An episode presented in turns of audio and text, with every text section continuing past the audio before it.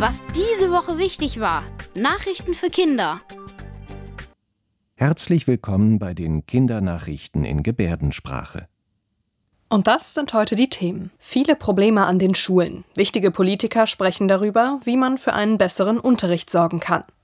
Pläne für eine sichere Wasserversorgung. Auch wenn es mehr Unwetter und Hitze gibt, sollen alle in Deutschland genug sauberes Wasser haben. Aus für das Shopping in der Stadt. In vielen Städten machen die letzten großen Kaufhäuser zu. Und großer Auftritt der Oscar-Stars. Beim wichtigsten Filmfest der Welt gab es auch in Deutschland lauten Jubel. Diese Woche wurde viel über die Zukunft der Schulen diskutiert. Wir hatten in Kunst äh, eine ganz lange Zeit gar keine Stunden, also die sind alle entfallen. Und das ging über mehrere Wochen auch so. Bei uns die Technik, das äh, WLAN ist sehr schlecht und äh, der Server überlastet sehr oft. Ja, und halt viel Stundenausfall. So oder so ähnlich ist die Situation gerade in vielen Schulen. Oft gibt es nicht genug Lehrerinnen und Lehrer und das wirkt sich auch auf die Leistung der Schülerinnen und Schüler aus.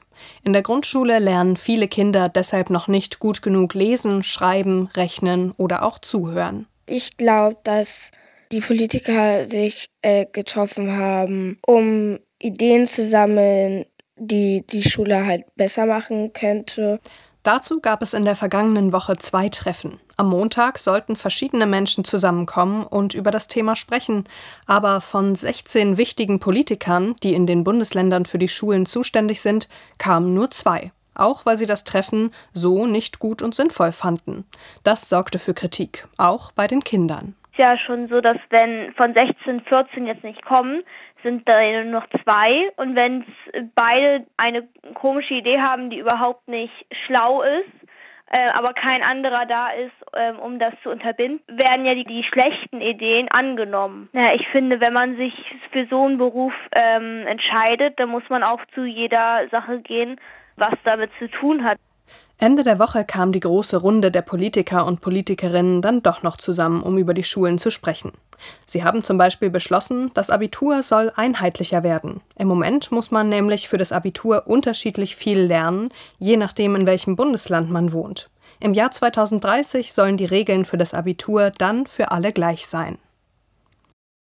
Es gibt jetzt Pläne, damit äh, alle Menschen in Deutschland sauberes und gesundes Wasser haben. Für uns eigentlich etwas ganz Normales, sauberes, gesundes Wasser. Aber durch den Klimawandel wird es immer wärmer. Wenn es total heiß ist, dann regnet es ja viel weniger. Dadurch vertrocknen äh, Büsche, Bäume, halt Pflanzen, Blumen insgesamt. Und dadurch ähm, verschlechtert sich dann ja auch ähm, naja, die Umwelt. Schon in den letzten Jahren war es viel zu trocken. Darunter leiden zum Beispiel auch Wälder, aus denen unser Holz kommt, und Felder, auf denen unser Essen angebaut wird.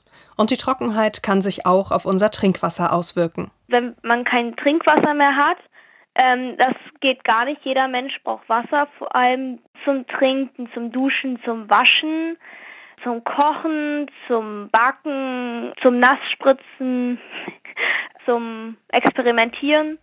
Damit unser Wasser in Zukunft nicht knapp wird, gibt es jetzt einen Plan. Es sollen zum Beispiel Wälder, die Wasser speichern können, besser geschützt werden, sodass sie weniger austrocknen. Aber auch in einer Stadt kann Wasser gespeichert werden. Die Idee von Hamburg ist, dass Hamburg eine Art Schwammstadt wird, so nennen die das.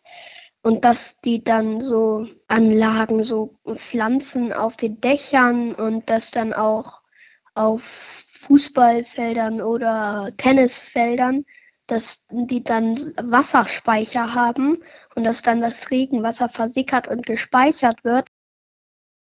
Eine große Kaufhauskette hat angekündigt, dass sie viele von ihren Filialen schließen wollen. Es geht dabei um die Läden von Galeria Karstadt Kaufhof. An fast 50 Standorten sollen diese Kaufhäuser schließen. Der Vorteil der Kaufhäuser ist, es gibt sehr viele unterschiedliche Dinge an einem Ort, zum Beispiel Schulsachen, Kleidung und Küchensachen.